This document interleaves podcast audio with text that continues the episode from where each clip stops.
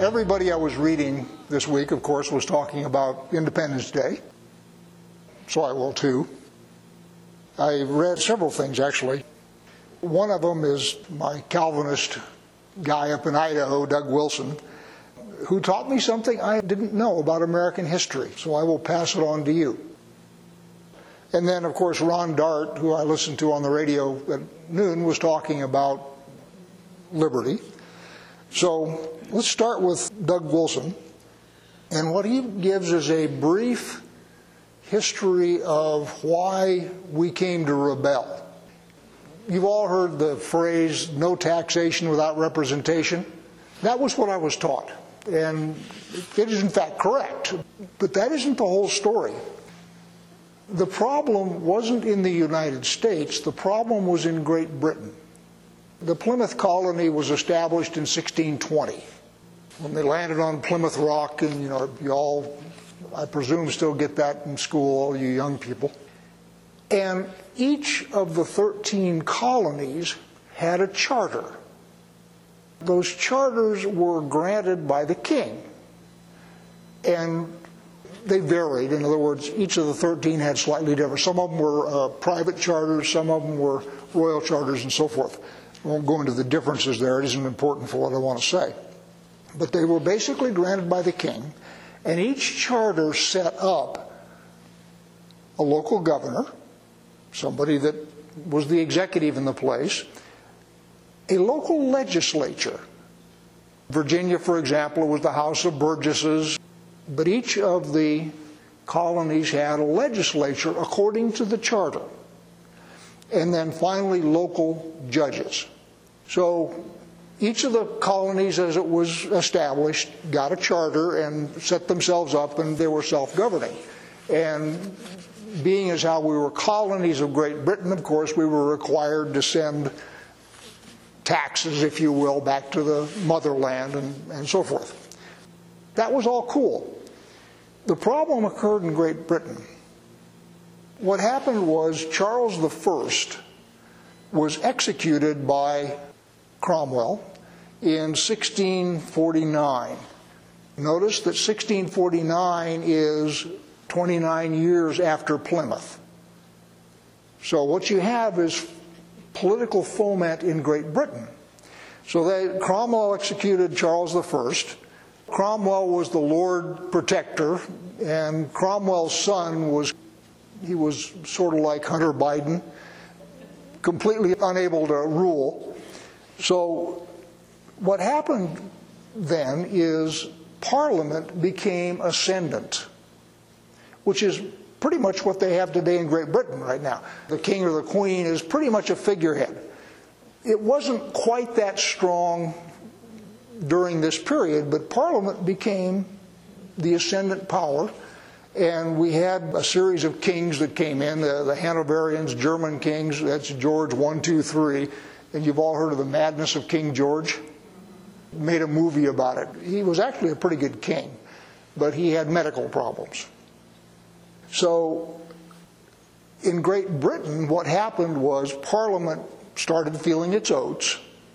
And so Parliament then turned around and started doing things like levying taxes and sending bureaucrats and all that kind of stuff to the colonies. The colonies said, hey, wait a minute, time out. Our charter is from the king. What are you sending all of these folks and asking for taxes and so forth? What is this? We have our own charter. Because you remember, one of the things that happened in the Revolution is we want the actual rights of Englishmen.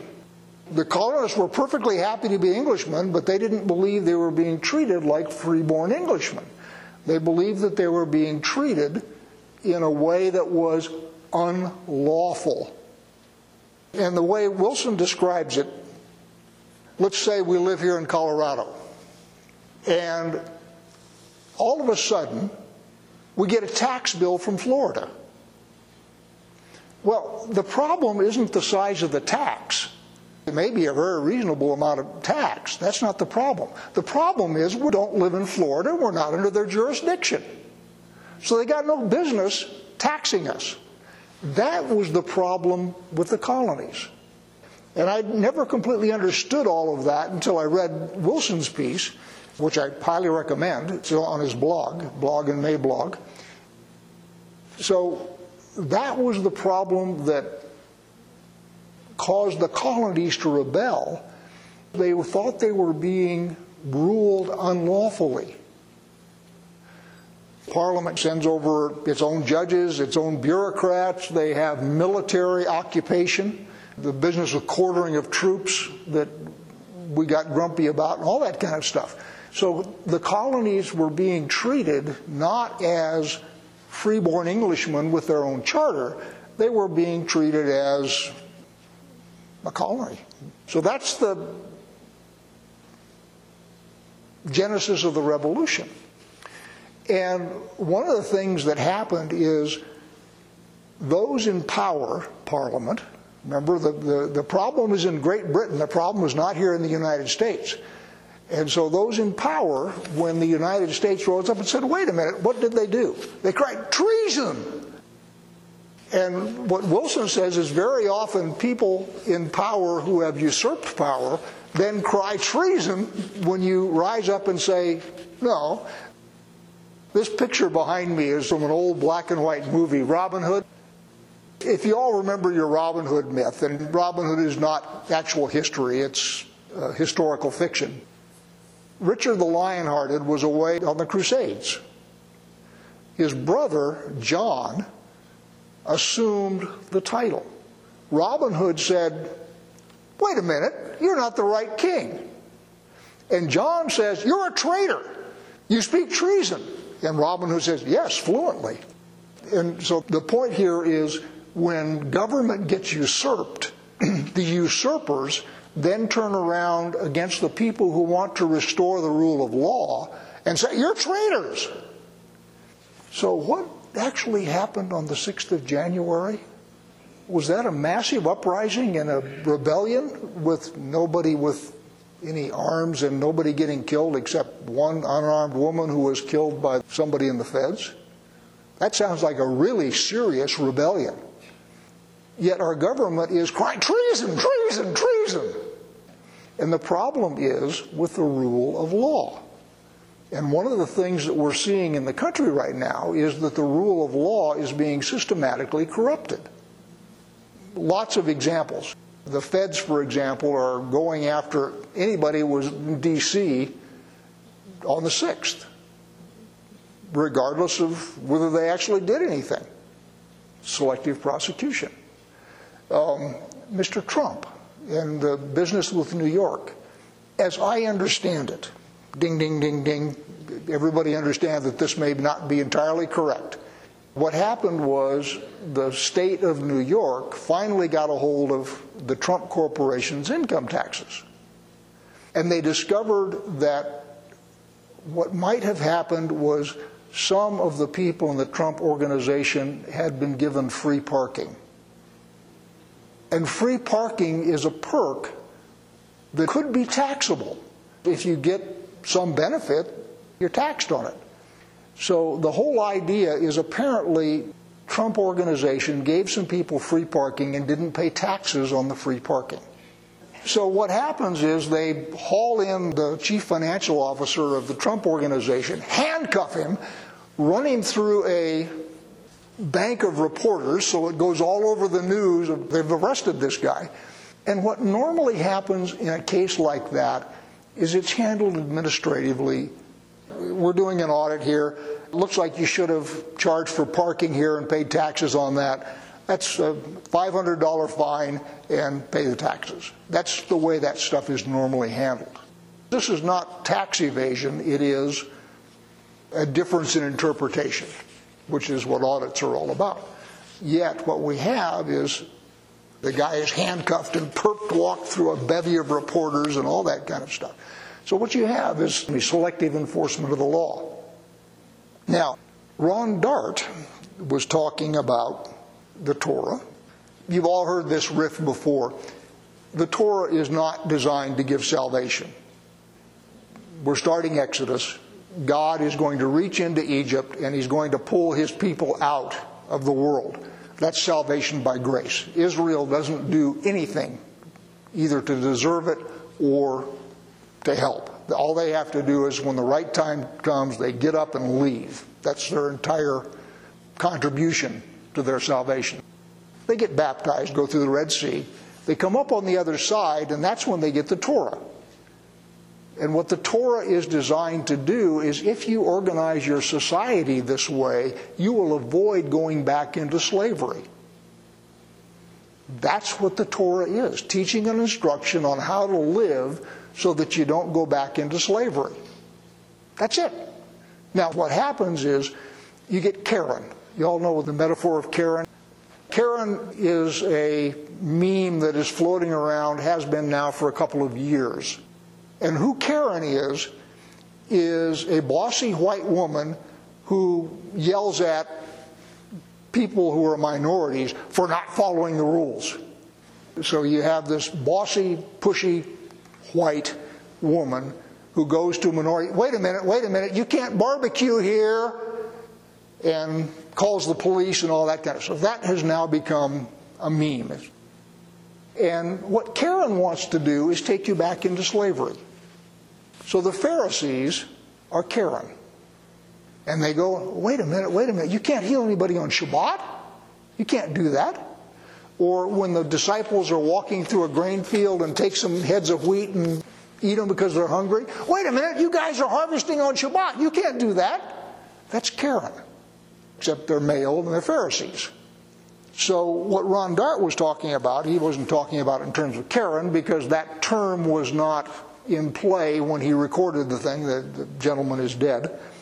So what happens when Karen seizes power and you resist, what Karen does is says, You're a traitor. You're being unlawful. You're not following the rules.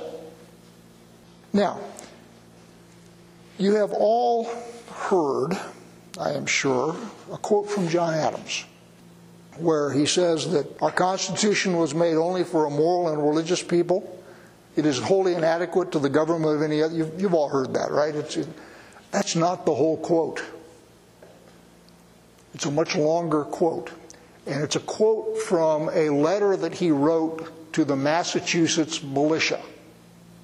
So he wrote this letter on October 11th, 1798, to the Massachusetts militia. And I'm going to pick it up in the middle, the lead in to his quote. But should the people of America once become capable of that deep simulation toward one another and towards foreign nation, which assumes the language of justice and moderation, while it is practicing iniquity and extravagance, and displays in the most captivating manner the charming pictures of candor, frankness, and sincerity, while it is rioting in the rapine and insolence, this country will be the most miserable habitation in the world. Because we have no government armed with the power capable of contending with human passions, unbridled by morality and religion. Avarice, ambition, revenge, and licentiousness would break the strongest cords of our Constitution as a whale goes through a net. Our Constitution was made only for a moral and religious people. It is wholly inadequate to the government of any other. That's the whole quote. Now let's go back and unpack that because what he's describing is where we are today. So let's go back and say, should the American people once become capable of that deep simulation toward one another? Deep simulation is play acting commonly known as hypocrisy. That's what the word means. A hypocrite is a Greek word for actor. So, this deep simulation is you are acting one way and towards foreign nations, which assumes the language of justice and moderation. Is that what we're hearing? The language of justice and moderation? Sure. While it is practicing iniquity and extravagance, have we got somebody that wants to spend how many trillion dollars on infrastructure? Does that sound like extravagance to you? Practicing iniquity and extravagance and displays in the most captivating manner the charming picture of candor.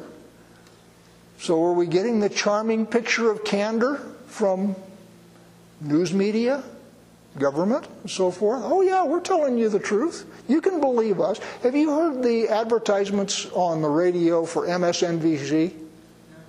Oh, they are just wonderful. Question authority. Check your sources. Who are these people? They're not the ones that you hear on the news. There's a reason it's called fake news.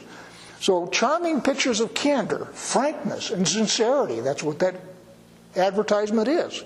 While it is rioting in the rapine and insolence, this country would be most miserable habitation in the world. Look at your cities.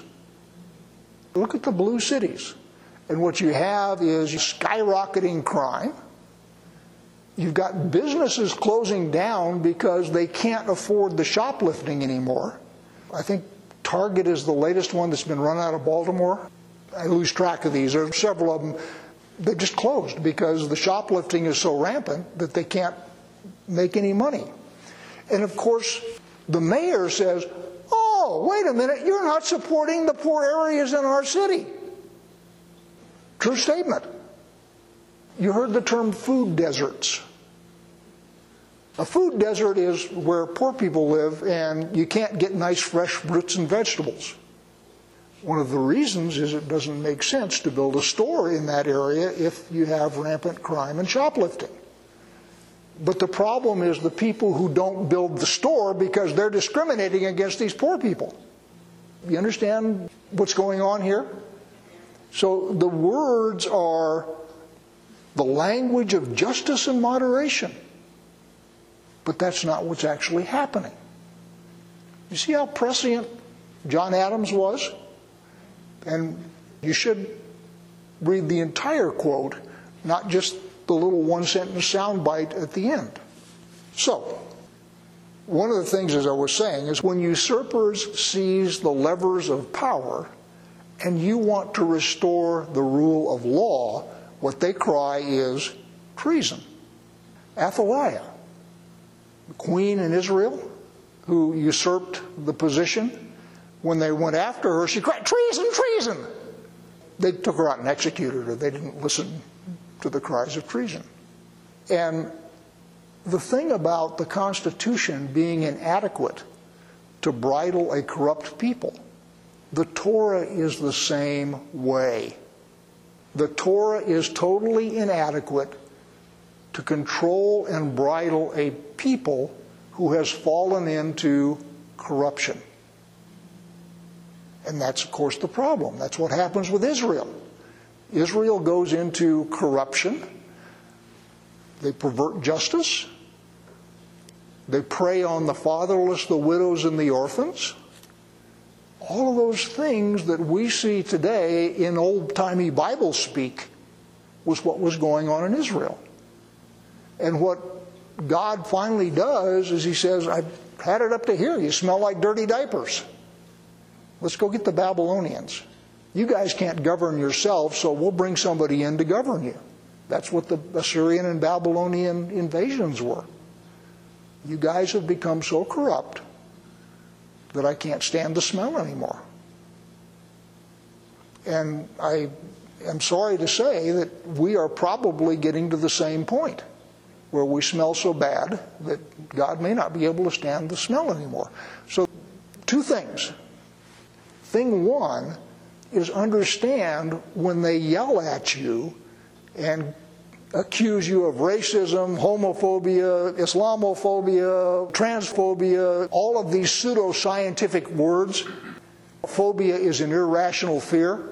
So when they call you a homophobe, that means you have an irrational fear of homosexuals. It's pseudo-scientific. And what it's intended to do is, oh, wait a minute, been diagnosed as ill. No, you're not.